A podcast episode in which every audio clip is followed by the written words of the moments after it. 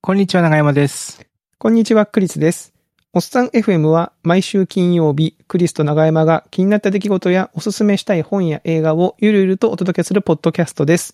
今週もよろしくお願いします。よろしくお願いします。いやー、先週、先々週と、うん。あのね、川上さん、我々のおじさん友達の、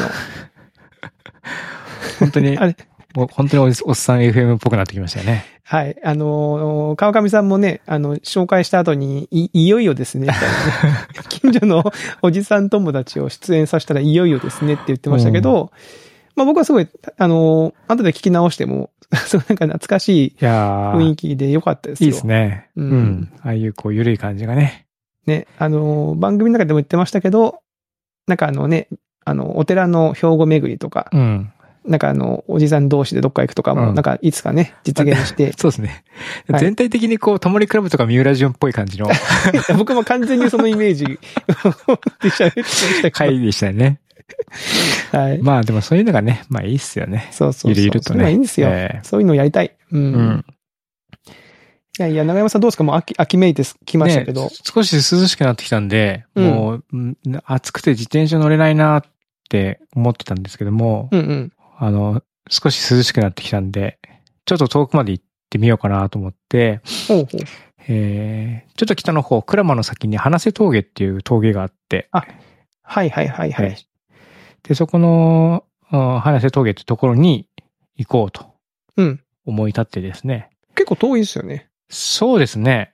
僕が住んでるのは結構、京都市の市街地真ん中って感真んじなんで。中の方だから。まあそうか。まあ、鞍馬のお寺抜けて、さらにその先、鞍馬の先からスタートして、6キロぐらい登るのかなええうん。で栗さんと登った京見峠がだいたい3キロぐらいなんで、あの2倍ぐらいの峠を、倍うのんより、で、もうちょっと坂が厳しいって感じだったので、ええめっちゃ厳しかったですね。 そして一人で。一人で行ってきました。マジで。うん。。だって励ましてくれる人はいないわけでしょ長山さん、その時はいないですね。抜いていく人しかいないですね。おはようございす。ます。つって、シャーっつって。すごいなあすごい。で、まあ、もう全然、あの、途中でもう足もつくし、お寿司で、割と散々 だったんですけども、あーまあでも、まあ、もしも押していけば、最終的には峠の頂上には着くので、 うんうん。まあ、ついて、ああ、着いたぞって言って、で、ちょっとその急、その後に、えっ、と、その、まあ、せっかくマウンテンバイクで行ってるんで、ちょっとだけこう、砂利道というか、旧道を通って、別な峠を下って帰ろうと思ってきたんです、たんですよ。ほうほうほうほう。で、結構雰囲気のいい旧道を通って、で、さーっと降りてきて、ここから下り始まると思って、シャーって降りてったんですよね。うんうんうん。で、しばらくずーっと降りてって、で、ようやくなんかちょっと、あの、広い道路と繋がってきたから、まあ市街地の方に近づいたのかなと思ったら、なんか、だいぶ牧歌的な感じで様子がおかしいな、と。ほう。で、ちょっとしばらく県外だったんですけど、妻と連絡してなんか、今この辺にいるみたいな話をしても、なんかちょっと、ちょっとおかしいみたいな、なんか、なんなんていうんですかね、 ちょっと話が通じないみたいな感じだったんですよ、一ほう瞬。ほうほう。でもまあまあまあ、でも自分で後で地図見るからちょっと電話切るわ、つって切ほうっほうほう、て、で、その後地図で調べたら、うんその、本当は、えっと、僕らは、僕らが住んでるところから花瀬峠は北の方なので、うんうん。北の山登ったんで、南に降りてこなきゃいけないんですけども、うん。峠を北の方に降りちゃってですね。えなんで、一山越えて向こう側に行っちゃったって感じなんですよ。あというらこらとらにら気づきまして、え、でも、え、それだから山を、のてっぺんからまた降りちゃったってことそ反うそ対う、向側こう側にね、こっち側に降りてきてもうさっと帰るはずだったのが、向こう側に降りちゃって、大変じゃないですか。だってそうなまんですたよ登んなきゃいけないでしょ、それ。そういうこと。正解 です。いや、今、ゾッとしましたよ。なんかそ、 ええー、みたいな。そんなことあるんだと思って。正解なんですよ。えなんで、それをまたね、裏側からまたその花瀬峠を登るってことをしてなあかんということになりまして、えうんうん。で、まあ、体力的にもしんどいですけども、もうん。うい、メンタル的に、や、そうですよね。ね。もうなんか、自分、もう、ね、その時にはすでにお家についてる気持ちでいたのそがう、ね。 今からもう一本登るんだぞっていう話にな確かに。なって。て、うん。おお、そうかと思って、もうそっからもう結構グダグダでしたね。いやー、だっってね、そのちょっと間違った駅で降りましたとかだったらね、街中だったらまあタクシー拾うとかさ、うんうんうん。その一駅分だったらちょっと乗っちゃうとか、そうバでスすね、でとかありますけど、そのうんね、自転車で山登って反対側に降りましたはもう自分で頑張るしかないもんな。いやー、ちょっとね、参っちゃいましたね。いや、でもなんかま、まだでも自転車だし、言っても峠舗装道路だからいいけど、これ山登りとかでね、確かに。もっとね、その、一人でこんなことしてたら、うん割とこう、死活問題とか、まあ自転車でも、なんかね、雨とか、ね、そういう状態だったのってちょっとわかんないな、みたいな、あるじゃないですか。うんうんうんうんなんでね、ちょっとね、なんかあんまり舐めたことしない方がいいなっていうのをちょっと反省としてありつつも、うんうん。まあ大変苦しい思いをしたので、まあちょっと十分反省をしましたので、 次はちょっとね、あの、きちんと、あの、電波のないところでも使える地図とか、はいはい、はい。コンパスとかを使って、きちんと自分の位置、間違えないようにうん。しようかなーって。いやーいやー、それ大変。それはな大ん変だな。で、自分の GPS の記録を見ると、その時に、結局、えー、さ30キロぐらいで帰ってくるつもりが70キロ走ってた。 倍以上そうなんですよ。走ってるんだ。そうなんですよね。それはもういい運動になったんじゃないですか、それ笑も。っちゃいましたね。 あと途中で水がなくなっちゃってね、それがちょっとやっぱりあれ焦ったかな。あうーんそういうのはやっぱりありますよね。計画的じゃなかったので、補給とかどうするんだみたいなのがね。確かに。一人だとね、そこにそうそうの幸い自販機があって、そこで飲んだコカ・コーラがめちゃめちゃ美味しかったですけども。うーうんん。いや、なるほどな。いや、それは大変だわ。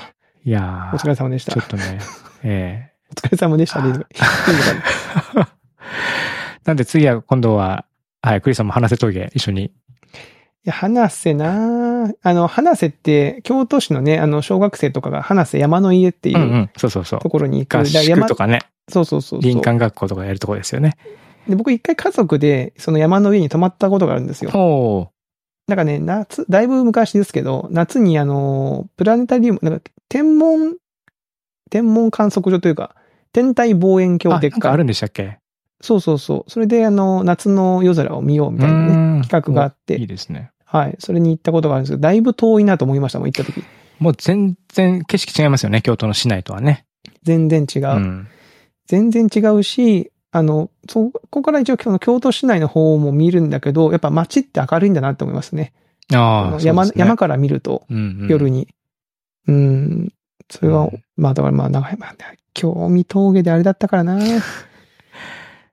や、多分もう僕の場合、多分もし長山さんとそれでついてって反対側に降りましたってなってたら、もう僕を置いて行ってくださいって言うと 思う。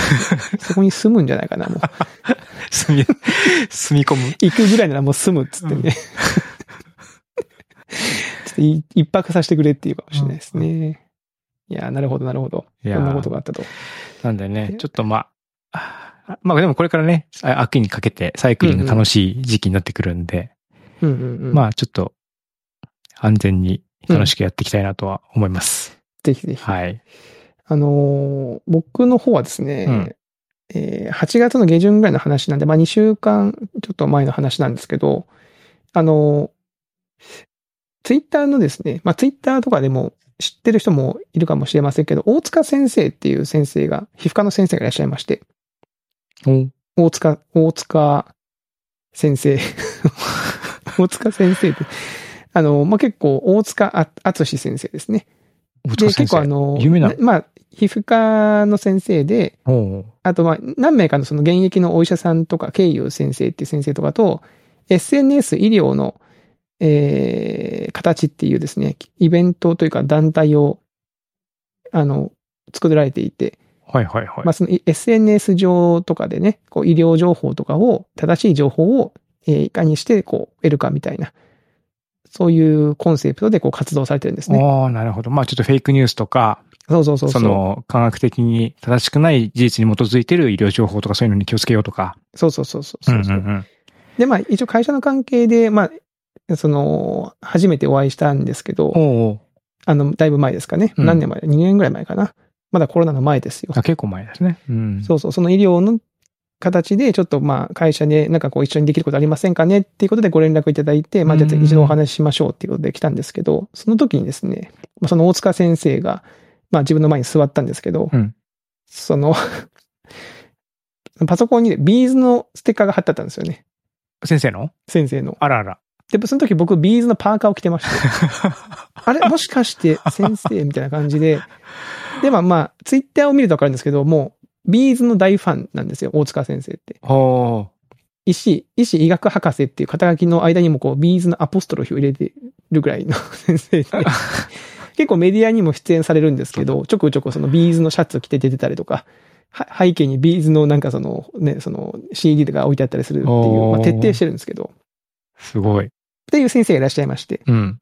で、今年もですね、その SNS 医療の形ってイベントがあったんですけど、その、イベントと、あの、京都のですね、大垣書店っていう、まあ、京都では割と大きな、うん。書有名店がなね、たくさん多たくさ店んあ舗るじゃな展いですか開している書店ですね。そうそう、うんあそこがコラボしてですね、えー京都市の本店っていう、まあ、あの、市場烏丸の真ん中にある本店で、はいはいその、SNS 医療の形に参加してる先生たちの選書フェア、フェアをね。はいはいはい。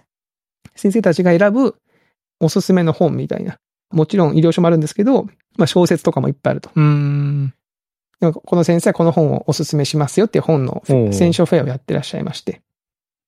で、まあ、うち近所なんでね、見に行ったんですよ。 うん。お世話になってるしと思って。たら、まあ、大塚先生が、まあ、やっぱりですけど、あの、 ビーズのですね、ザ・クロニクルっていう、えー、4年前の本かな。ビビーズが30周年のタイミングで出した結構この、なんていうの、あのーまあ、インタビュー本みたいな、はあ。結構分厚くて、えーお値段もまあ何千円かするのかな。えーおービーズ・ザ・クロニクル。はい。で、実はこの戦勝フェア自体はちょちょっと前というか、まあ半年か1年ぐらい前にもやっててですね、うんうん。その時も、その 大塚先生この本を戦勝してたんです よ。で、また、また同じ本を押してる、さすがだなと思って、思いまして。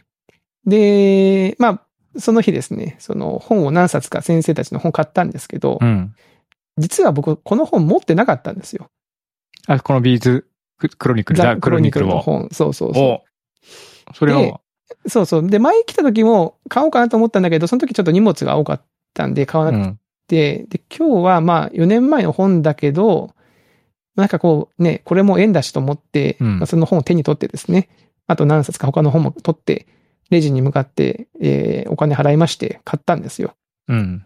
で、ツイッターに、あの、選書フェア来たってつぶやいたんですけど、うんうん。あの、私も一応、ビーズ大好きっていうことで、あの、ブランディングさせて、じゃない、そうですね。ブランディングというかね、えあの、 一応押してますのえ。で、はい。持ってなかったっていうことあんまり言いあたあ、くまなあかったそうんです。あね。そういう、あれ、そういうのありますよね。るでしょなんで、クリスさんビーズファンとか言ってこれ持ってねえのみたいなね。そうそうそうそう思われたらなんかちょっとね、ちょっと、あれでってなりますもんね。うん、別に持ってなくてもいいじゃんって思うんだけど、うんうん。それはまあそうだけど。ちょっとね、あの、思うから、ツイッターにはこの日ね、そのなんか大垣書店本店でやってる SNS 入れの形の選書を見に来たと。うんえー先生方がおすすめしてる面白そうな本がたくさん、大塚先生がちゃんとビーズ・ザ・クロニクルを押してるのを見て安心って書いて、うんうん。で、おすすめの本を何冊か購入したって何を買ったかは書かずに書いてなあるほんですど。よ。はいはいはい。まあ、それはビーズの本買ったんだけど。うん、書いた方が良かったかなとか思いながらも、うんまうあん書いたんですよね。で、えー、翌朝ですよ。なんかツイッターこうで何気に見てたら、えー、大垣書店京都本店っていうアカウントがですね、うん。その、大塚先生宛てのメンションをしてまして、うん。大塚先生、つつつついに大塚先生推しのビーズ・ザ・クロニクルが売れましたよ。これ、 1月23日にお買い上げくださったお客様ありがとうございますって書いてあって、俺じゃんって思って。 これ僕じゃんと思って。えっていうか今まで売れてなかったのこれと思って。みんなもっと買おうぜと思ったん そでっすか。ついに売れたってことは、そうそう。だかようやくってことですね。ら、多分だから前回、1回目の選書の時も多分売れてなかったんでしょうね。うん。なで、今回もうもう一回出してきて、るほどで、。売れたと。ついちょっにと、ね、書書店員としてはね。そうそうそうそあう。ーで、これはなぁと思って、言った方がいいかなと思って、その、えーそれをまあリツイートする形でね、えーまあね、あのービーズファンを自称していながら持ってなかったんかいと突っ込まれそうで、えー昨日書きませんでしたかと、うん。 購入させていただきました、つって書いたんですけど。いいや、なんかね、びっくり。まあ、だから別にね、書店としては別に誰が買ったとか、どんな人が買ったとか書いてなくて、売れましたよとだけしか書いてないわけですから、まあ別にいいんですけど、まあ本人からしたらね、俺じゃんってなるわけ俺ゃじゃんと思って。まあちょっと嬉しい気持ちがね。はい。すごいあな。の、認識。多分、だから、あの時は多分、あの、レジの方普通に対応されてましたけど、多分、心の中で、あ、ビーズ・ザ・クロニクル買ってるなって思っ思ったんじゃないかなってちょっとそうですね。思って、えっとこのお客さんって買ってるって。買ってる。で、その一緒に買った本が、その16歳からの初めてのゲーム理論っていう本と、うん。ジェネリック医薬品の不都合な真実 だったんで、あの、別にあの、ビーズの本が、その、ね、ちょっと、え AV とは言いませんけど、なんか真面目な本で、挟んで買ったんじゃないかって思われてたのかなともちょっと思ったりして。ちょっとエッチな本買うときに、そうそうそうそうそそう、他の本とも混ぜるみたいなテクニック混ぜるみたいな見見えちゃう。う。ね、昔そかれらでもよくないある話がありますけど。うん。いやー、もうね、ちょっとなんか、いろんな意味でね、ちゃんと正直に言っといた方が良かったなとか思ったり、はい、したしないなですねるほどですね。そうなんですよ。でもな、長山さんはわかりますよ。その、ビーズファン、まあ、そのなんかのファンを公言しときながら、それ持ってなかったんかよとか、見てなかったんかよっていうみたいな。そういうのね。こうあるじゃないですかうんマウント取られたくないな、的な気持ちみたいなのは、なんか、わかります、言ってることは。わかります、うん。映まあこ画のとかも年ね、になるともうんう開き直っちゃいますけど、あやっぱりこうね、若かりし頃とかね、そういうのはこう傷になるので、あ、ね。うん。そうそうそう。映画好きとかって言ってて、え、あの作品見てないのとかもあるじゃないですか。そうそうそう。とかね。うん。うん。音楽と、そう音楽とかもやっぱりそういうのありますよね。あるある。うんだから、なんか、 まあそういうのはね、別に気にしてるのは自分だけなんで、うん。別に言う、ね、そういうこと言ってくる人が人がいても別に気にしなきゃいいだけの話なんですけど。うん。なんですけどね。はい。まあ、そんなことがありましたっていう。 でも大塚先生のこの推薦文も面白いですね。そのとにかくこの本を読んでほしい。お金が足りなければ僕の本は買わなくていいからこの本を買ってくれ、ウルトラソウルっていう。そうそうそうそうそうそう。まあ、大塚先生面白いんですよね面白い。うん。この SNS 医療の形の宣伝の時もビーズのことしか喋ってませんででしたし ね。どんだけ好きなんだよっていう。うん。あのいいです感じね。ですよね。貫いてる感じが。うん。僕が多分同じこと会社でしたら怒られますからね。 うん。いやー、まあそんなことがうんあ。りましたという感じでしたね。はい他には、他にはね、そう、まあ、まあこれは大した話じゃないんですけど、うん。あの、昨日、まさしくこの収録をしている昨日の夜に、うんあの、長男が急にお父さんとかって来て、うん。 Mac がスイッチがつかないんだけど、電源が入んないんだけどって言ってきて、おーで、子供はあの、学校の指定でね、その、なんか、まあ、種類がいくつかある中で、ま、その Mac を買ったんですよ、入学時に。おーだから今、使い始めて1年半ぐらいですかうん。えー ?MacBook Air なんですけど。うん。で、ちょうど今週の金曜日に、まあ、大事なその、プレゼン発表があると。えーそれに向けた準そういう備をの、。そういうのやってるんですね。なんかね、最近のすご学いな。生はすごくこないれですか今週、週末に大事なプレゼンがあるってビジネスマンのセリフじゃないですか、だってあ、それ週末っていうか、あの、金曜日ね。あ金曜 日 確かにねに。金曜日いいでにすもんね。大事なプレゼンがあるんだけどう、んあ、ポスター発表って言ってましたねお。ーポスター発表があるとか。電源が入らないんだ。どうにかしてくれ。入んない。でも正直、もう、ええと思って、そのタタイミングで夕方の何時だったかな ?5 時、5時ぐらいだったんですうよ。んうん。電で、僕も確かに長押しをしてみてもダメだし、その、ネットでね、アップルのサポートのページ見に行って、電源が入んない時はって書いてある、いくつかのことを試してもダメだったんで、うんうんちょっと検索したら、アップルストア京都が、ちょうど7時半のジーニアスバーが予約できたんですよね。おーあ、結構そこまでやってるんですね。結構やってるんですね、そこまへ。でーで、これ、まあちょっと、行くか、つって予約して、で、まあその7時半に合わせてストアに行ったんですよ。僕うん何気にジーニアスバー使うの初めてでして、へー長山さんあります使ったこと。僕、一回か二、二、でも言っても二回ぐらいかな。それはやっぱ故障して故みたい障な。で、はい。うん。ああ。いや、僕だから結構アップルの製品使ってるんですけど、故障がね、今までなかったんですよね。そう、僕もそんなにはないんですけども、こしで、ないし、その、買い替えた後にもう一回ちゃんと使いたいなと思って、バッテリーがちょっとなんかすげえ短くなっちゃっああ。たやつを見てもらったって感じですね。はいはいだかはらい。故障、うんまあまあ故障は故障だけど、うん、そんなで感もじ。まあバッテリーの話か。うん、うんうん。や、そんで、まあ、いまあ、行きましてね。で、その、まあ、渡して、まあ、その場でこの、蓋を開けてというか、後ろを開けて、まあ、見てもらったんだけど、解決せず、じゃあ、この修理ですね、になったんですよね。その、工場に持って行って修理になりうますと。ん。で、えー修理費用がこのぐらいですって言われて、結構まあ、数万円って感じで、えまあ結構すんなと思ったけど、まあしゃあないかと思って、じゃあいいですって言って。で、一応その、すその場でお金は払わないんだけど、その金額が払えるクレジットカードを持ってるよねっていう意味で、一応その、クレジットカードの登録をされするんですえよ。はいはいはい。 その時にさ、まあめちゃめちゃ丁寧な人よ。相手のそのジーニアスバーの店員うさん。んだから別にその文句じゃなくて、ちょっと面白かったなっていう話だと思って聞いてほしいんですけど、うん。その若い男性の方でね、こう、こちらにお名前をとか、うんえこちらにこうカードを入れてとかって、まあ、説明してくれるんですけど、うん。そのカードを入れる前に、僕のカードをひっくり返して、そこにこうセキュリティコードって書いてあるじゃないですか。あの、3、三桁のは番い、号。ありますね。うん。で、その方がそのさ番号を指さして、うん。こちらの番号を今からそのご入力くださいっうん。て言うんですよ。うん。で、その機械に挿して、で、そのセキュリティ番コード入れてくださいって言って、渡してくるんですけど、その機械を。うん。その、その方がもうめちゃめちゃ顔を背 けて、見てませんよって感じの形を取るんですけど、はいはいはい。今指さして、後ろに指さし確認してたから別に見ててもいいよって思う。だって今見て、今見てたじゃん、その番号って思ってさ。その別に僕の記憶の中の番号を入れるわけじゃないんだから、んうん。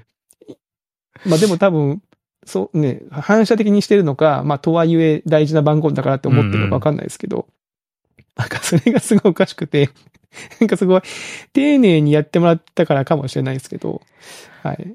あれでも、そうですね。あのクレジその暗証番号を入れてる時の店員仕草みたいなのってありますよね。なんかこう、そうそう、なんか顔をヒュッ、ね、その、私は見てませんっていうう、ん。そう手で上からこう覆う、覆うタイプの人と、あ、大対象いますこうね。目をそらすタイプの人と、うん、顔を食ってやる人いる。そんな、僕でも大体その2パターンぐらいです。なんかもっとないですかね、他に。こう自分の顔をこう、 パッとこう、恥ずかしいみたいな顔。うこう、手 手で覆をうね、自分みたいでな隠すとか、ん。目をつむるとか、うん。後ろを向くとかね、わざとらしくね。うん。いやでもまあ、パターンで言うとその3、4パターンぐらいに収束するのかな。 うん。しそうですよね。うん。でもなんかちょっとこう、ね、多分、こう、クレームの元とかになるからだと思うんですけど、そそもそもさ、そういう、そこを気にするんだったらさ、そのクレジットカードを持って奥に行ってほしくなかったりしますよね。 それありますよね。確かに、ね。デパートとかで持ってっちゃうのね。デパートカウントでね。持っレてっジちゃうもこうだからっつって持ってってね。だってもう、そしたらもう番号もさセキュリティコードも見放題になっちゃうわけだからね。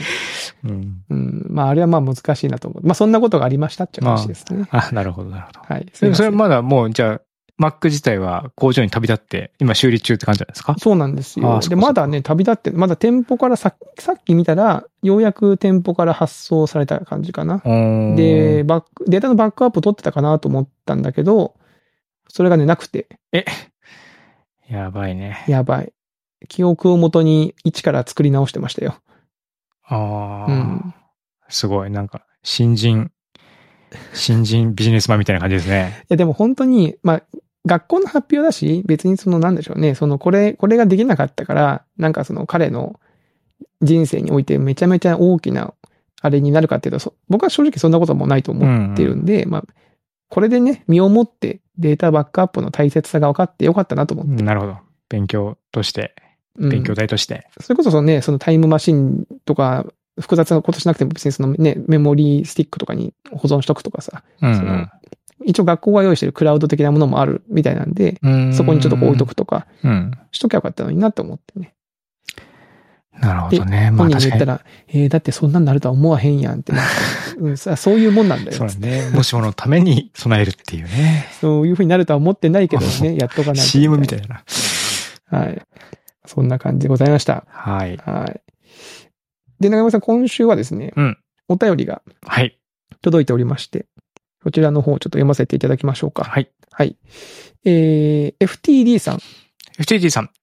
FTD さんは、あの、僕、ちょっと前に、ポッドキャストに、イージングローっていう FTD さんがやってるポッドキャストにゲスト出演させてもらった、あの FTD さん。なんか、おさえ FM 聞いていただいてるみたいで、あ、なるほど。いつかお便り、お便り出してって思ってるんですっていうのを、ありがたいおっしゃっていただいたんですけども、ついに、ついにって感じですね。ね。はい。では読み上げさせていただはきい、お願まいす。します。えー、長山さん、クリスさん、こんにちは。いつも楽しく拝聴しております。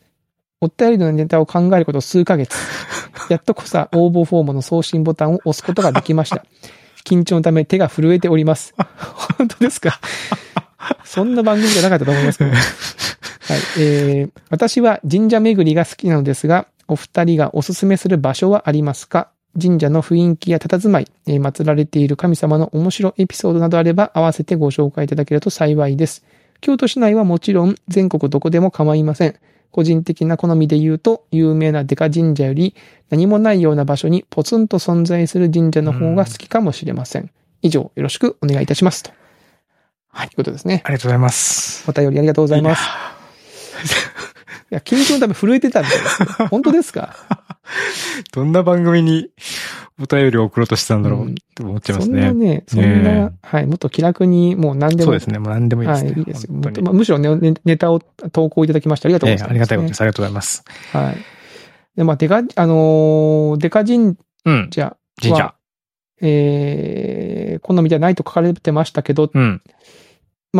私実はそん、最近その神社とか入約ね、そのお寺とかに、あの、ちょくちょく、あの、行くようになったんですけど、うん。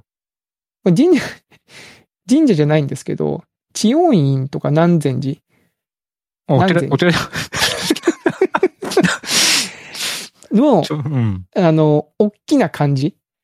ドーンとしたお感じドーンとしたまあ、でかいですね、あのお寺ね。でかいでしょ何千寺のね。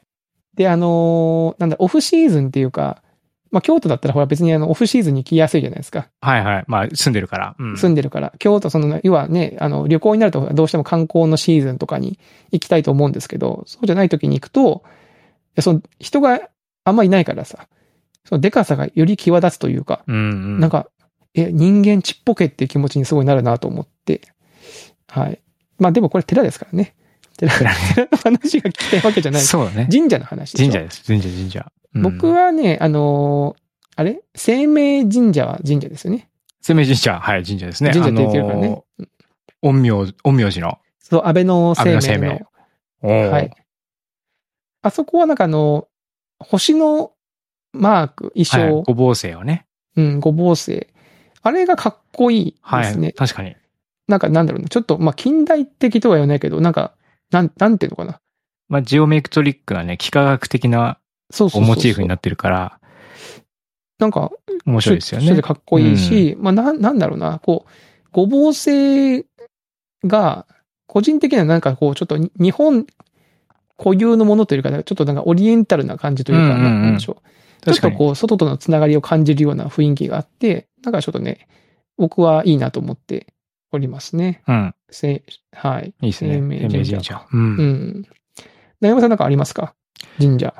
僕はですね、まうあ、んそもそも、その FTD さんおっしゃられた通り、結構僕も好きな神社ってパッと思い浮かんだのは、うんあの、地元にやっぱり子供の頃行った神社ああ、うんはいはいはい。で、やっぱり神社の役割としてこう、そこがこう公園になってて、あ遊べて、なるほどなるほど。で、なんか夏肝試ししたりとか、ラジオ体操したりとか、ほうほうほうほうほうほう。そういうことがあったりとか、冬雪だるま作ったりとかみたいな、そのなんかこうんうオープンな場所だったりするんだけど、うん。なんかまあ正月になったりとかすると、大人も集まってなんかお酒飲んだりしてて、こうなんかちょっと、大人の世界も少し垣間見えるみたいな、うんうんうん。う、うんん、ああいう雰囲気があったんですね、僕が小さい頃。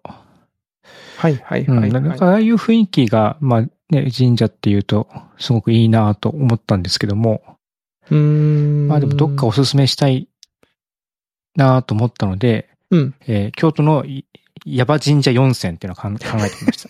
え、その、長山さんが選ぶヤバ神社。矢場神社。やばい。それは何いろんな意味でやばいってこと。はい。なるほどなるほど。じゃあ、そその4選を。 4選を言いまし教ょうえか。てください、その4選。で、まずはですね、うん。じゃあこの三金神社ですね。うちの近くなんですけども。こあー。れはまあ、いクリスさんも知ってるかな。知ってます、知ってます。ああの、お金、お金神社って書くんですよね。れ、あれって、三金って読むんですね。三金、あれおずっ金とお金神社だって思ったけど、見金、見金なのだ。あれは三金神社ですね。三金神社って書いなてるあほるどえちょっと今僕も慌ててググりましたけ ど、三金神はいは社い。うん。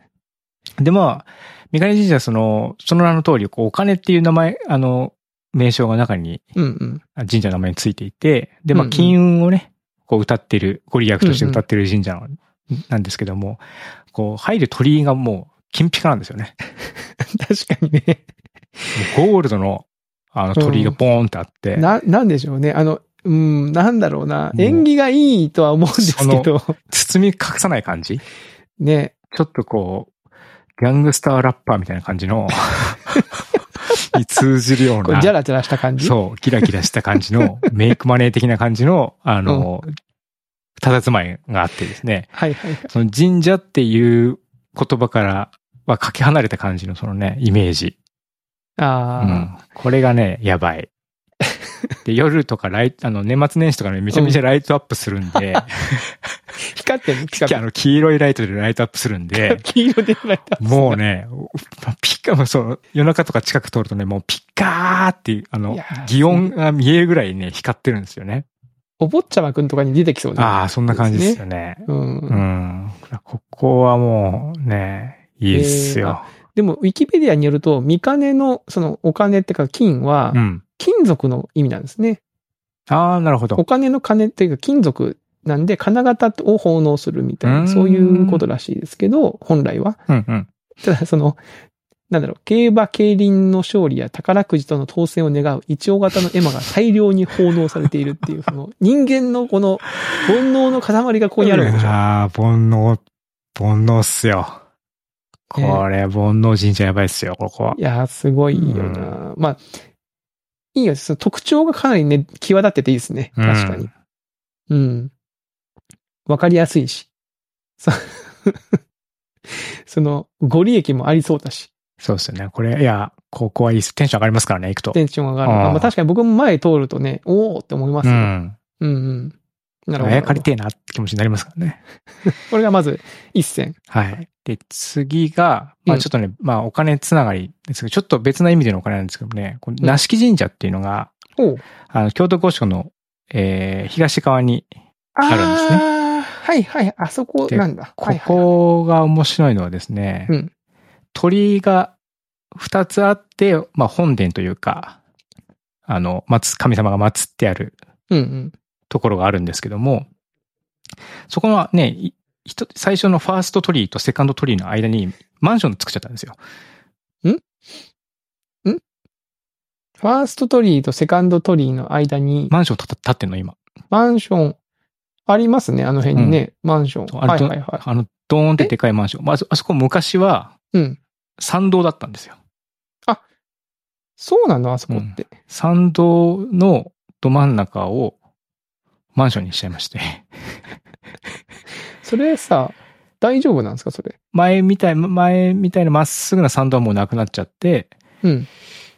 まあ、最初の参道からちょっと横道入って、マンションの脇通って行けるみたいな感じになってるんですけど、はいはいはいはいはい。あ、本当だ。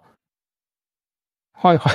あの、Google マップ見ると、なしき神社うん1の鳥居の隣には、でっかく、あの、マンションなんですマかンシこョれンなはんですきっよと。はい。その、つで、それで挟んで2の鳥居があるね。うん確かに。なんで、こへの、ーすごい高級マンションがうん。神社にこう、くっついてる感じえ、これ何このマンションの、じゃあ、オーナーは神社ってことまあ、すど、どういうなんでしょう、どういう権利になってるかわかんないですけど、多分、まあ、区分なんで多分、まあ、わ割って売ってると思うんですけどね。ああ、そういうことか。うんはいはいはい。なんで、元は、多分神社の投資、まあ、借地ってことは多分ないと、まあ、ちょっとその辺、登記簿と取ってみないとわかんないですけども、へえ。まあ、登記簿取ってみると面白いかもしれないですね。だって、だって、ほら、場所もさ、だって御所の隣じゃないですか。そうですよ。だから、まあ、その、マンションとしてはすげえいい、立地はいいんですよ、もちろん。うんうん。うん。でもなんかへえそこのさ、その鳥居と鳥居の間に住むっていう感覚これなんかあの、マンションの売り文句にありそうですね。鳥居と鳥居の間に住むみ たいな。住まうってやつです住よまう。いや、これやばいなと思って。い つ行くたびになんかそのね、いいうなぁん。なんか地割れとか起きて、地獄とかにあ吸い込まれないか心配になっいや、そんなことはない。そんなこと言ったら住んでる人がね、あれだから、 そんなことはないと思いますけど。ああ。いや、これはでも一度見見るとね、あ、ここにこういうマンションあるんだなっていう、はいはいはういはい。ん、気持ちになりますね。まあ、ここ何度か、だから僕もその京都御所は、あの、遊びにも行きますし、ね、あ野球とかのね、グラウンドもあるから、ううんん、ううん前を通りますけど、あそこはだからもともとはそうだったんだそうなんで。すよ。へえ、結構お高いですね、やっぱね、あの、ああーそこはまあね、胡椒の隣ですからね。まあまあ胡お高い。椒の庭みたいな感じに感じちゃうくらいの立地ですから。えー、しかもあの土地で3階建てですからね。ええ贅沢ですよ。贅沢です。高いの建てらんないでしょうね。あそこにね、12階建てとか建てたらもう、めちゃめちゃ 怒られねると胡椒思いまかすらけボどねコボコに怒られますからね。ううんん。なるほどなへえ、なるほど。ここなし 町、やばい神社のやばいなと思うんですね。 2戦目と。はい。ほうほうほうほう。あとはね、まあ、これ有名ですけどね、貴船神社。あ、貴船神社は有名じゃないですか。貴船神社は有名なんですけどもね。これ何がやばいんですか貴船貴神社。船神社は、まあ、貴船の神社の、そのメインのところから、さらに奥まったところに、うんななんですかね、本宮というか、うんお奥宮っていうのかな。その、まあ、奥にもう一個、その、神様を祀ってるところがあるんですけども、うんうんうん。ここは昔から藁人形、牛の国参りっほて有名で、う。ああ、なんかあの、夜中にこう、そういうの中で。ね、五寸釘を藁人形に打つってやつ。あ、ああれれの、の、まあ、発祥、発祥っていうか、なんかそこが有名らしいんですよね。あ、そうなんだ。ええ。へえ。で、なんかその縁切りとか、まあ、恨みとか、そういうのがね、まあ、木舟神社ってこう、縁結びの神様みたいなののご利益を歌ってるんで、うんうん、表面にはね、縁結びの、あの、特に女性の観光客で賑わったりとか、うんうん。水占いとか言って、こう、紙をね、水にこう浸して、うんうんうんうん。なんかそれがこう、どんな文字が浮き上がってくるか、みたいなとかやって、こう、キャッキャしてる感じがあるんですけども、はいはいはい。その、奥に行くと、ちょっとこう、空気がまた違った感じのところがあって、ええで、まあそこにこう、まあ、まあ、最近はなんかないらしいんですけどもね、昔は藁人形が打ち付けられるということが多々あったと。いうことがあなるってほどなんかね、そういうこうね、裏みたいなところを感じて、 B, B 面があるわけですね。そう、B 面があるっていうのがあって。で、実際によーく見るとね、まあ、釘の跡とかね、見れるんで、怖っ。ほううんだからさっきのその、三金神社のお金の煩悩玉たちと違った人のこそうのですね、人の煩悩みたなね思いとか気持ちが、うん。その、こう、縁を結びたいっていう気持ちと、またその逆じゃないですけ切どりねた。いみたいな。縁がね、やっぱりこう、憎しみとかね、表裏一体なんだなっていうことがね、こう感じることができるんですね。へえ。貴船神社、この間タモリ、ブラタモリおうでやってましたよ。だからこの貴船貴船神社のある地域は貴船って言うんですよね。そうそうそうそう。で、貴船神社は水神を、ま、祀ってる、うん水神を祀ってるから濁らないと。うん。だから、貴船って言うんだっていうのを解説聞いて、なるほどあなるなほどるほどね、みたいな。貴船、なるほどって思いましたけど、うんそんな由来、そんな裏面があったとは空面がね、実はあったりするのでですね。へーまあ、実際に藁人形を打つといろいろ問題があるんでやめた方がいいとは思うんですけども。 え、ということですか。あのなんか、やっぱ器物損壊とかに、あえあ、なるほえ、どね。その、でえそりゃそうだよね。え、え打ちつけるわけだもんねえ。え傷がついちゃえ。うなしん。でまあ、し、一応なんかなんとか遺産とかあるじゃないですか。うんうんううんん。なんでこうね、やめた方がいいと思うんですけども、まあそういうことがあったという。そんなことがあったと。うんほうほうこれ3戦目と。はい。ほうほうほうほうで、ラスト4で、ラスト4つ目はね、吉田神社ってうん、節分祭が有名なのかなはい節はい分の、はま、い。京都だと節分のお祭りでね、節分になると吉田神社で大きなお祭りあったりとかするんですけども、京大の近くにある神社で、で、吉田神社は神社でなんかい、なかなかいい神社なんですけども、うんうんそこからさらにこう、もう一段階山を登ると、えー吉田神社の大元宮っていうのかな、これ。ほう。っていうところがあってですね。で、この大元宮っていうのが、うんまあその、吉田神、吉田神社、吉田神道っていうなんか神道の、まあよ、吉田さんなのかなわかんないけど、吉田神道っていう、まあ流れを組む神社みたいなんですけども、そこは、その大元宮っていうのは、まあこの宇宙の一番始まりの神を祀ってるみたいな、そういうなんかコンセプトなんですよね。で、その始まりのえー大元宮の始まりを祭りつつ、八百万の神、日本全国のうん。すべての神様をそこに祀るってるんです日よ。本全国のすべての神様をそうなんですよ。祀る。うん。なんで、真ん中にその大元宮っていう大きなお堂があって、で、ほうその周りにこう壁があるんですけども、その壁が一つ一つが、こう、なんていうんですかね、ま、ほこ、ほこらっていうのかな、うん。あの、一つ一つが、に、えー、何々県の、何々神社みたいなのがバーって書いてあって、うーん。で茨城だと鹿島神社とか有名なんですけども、それももちろん書いてあって、へーなん、で、そのなんか有名どころの神社が全部祀ってあるっていう、めちゃめちゃこう便利な。へえ、こう神社オブ神社みたいな感じなんですね。なんでそこ行ったらもう、全国の神社回せ回れちゃうわけなんですよね、これ。 一発で。まあ出張所がそこにあるみたいなそう感なんでじすよ。ね。支店があるわけ。けですね。ほうほうほうほうほう。支店が。ええ。ほうほうほうほうなんでここ来ても一発でこう全部回れちゃうみたいな感じの、このコスパがやばい。コスパ、 コスパ、まあそうか。まあ確かに。コスパがやばいですね、ここはね。すごいですねな。んで実家帰んなくてももう、もう、吉田神社行っちゃったら、すぐ、地元の神様のとこに 地こう、元のシュッとね神社うん。が、ま、まい、ま、に、ま、参ることができる。そうなんです。だからこれでね、。あいつは実家帰ってこねえなって、こう地元の神様 いや別に思わなくても、あ、支神店社に経由かみたいな感じでね。うん、神社に行くために帰ってるわけじゃないからね そこは。えー、支店経由でご挨拶ができるので、なるほど。コスこパれがが、やば、やば、やば、はいコスパがやばい。神社4000名とはい。これヤバ神社4000というのをちょっと考えたので。これでも、でも確かにどれもね、その特徴があって、やばいでしょ。やばいですね。うん。やばいし、いいっすよね。なんかこう、あ僕はその、三金神社ぐらいしか、あの、まあ、貴船神社は知ってるぐらいでしたけど、うんうんうん。三金神社ぐらいしか知らなかったんで、なるほどなと思いましたよ。うーん。巡ってみたいですね。これね、FTE さんどうっすかこれ。ね、ぜひ、まあ、京都来る機会があったら、うん。ぜひとも。ぜひとも。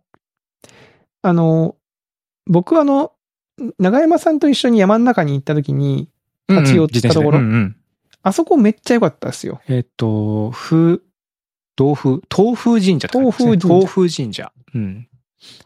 豆腐神社みたいな。 豆腐神社ってね、豆腐と生姜みたいな感じですけど、ね、豆腐神社。これも。もあれかな、豆腐って書くけど、水関係だから濁らないとかそういう感じなのかな。ああ、なるほど同じね。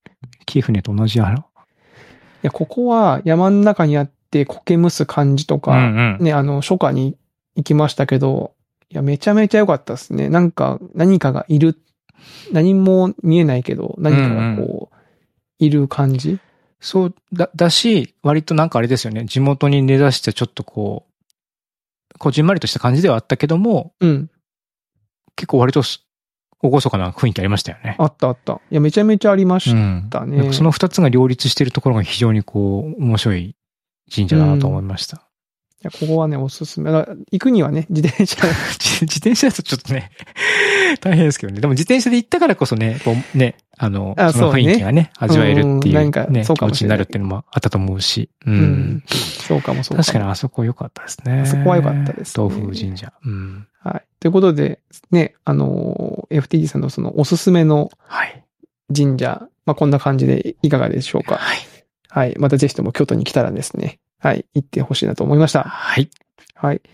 ということで皆さん、あの、おっさん FM のお便り、引き続きお待ちしておりますので、はい、あの、我々が、ね、ネタに尽きないように、はい。ひともよこれについて喋れっていうのをちょっと送っていただけると嬉しいでろしす。くお願いします。はい。というところで、はい、いい時間になりましたので、はい。はい、えー、今週のおっさん FM はここまでとさせていただきます。えー、それでは皆さんまた来週お会いしましょう。さようなら。さよなら。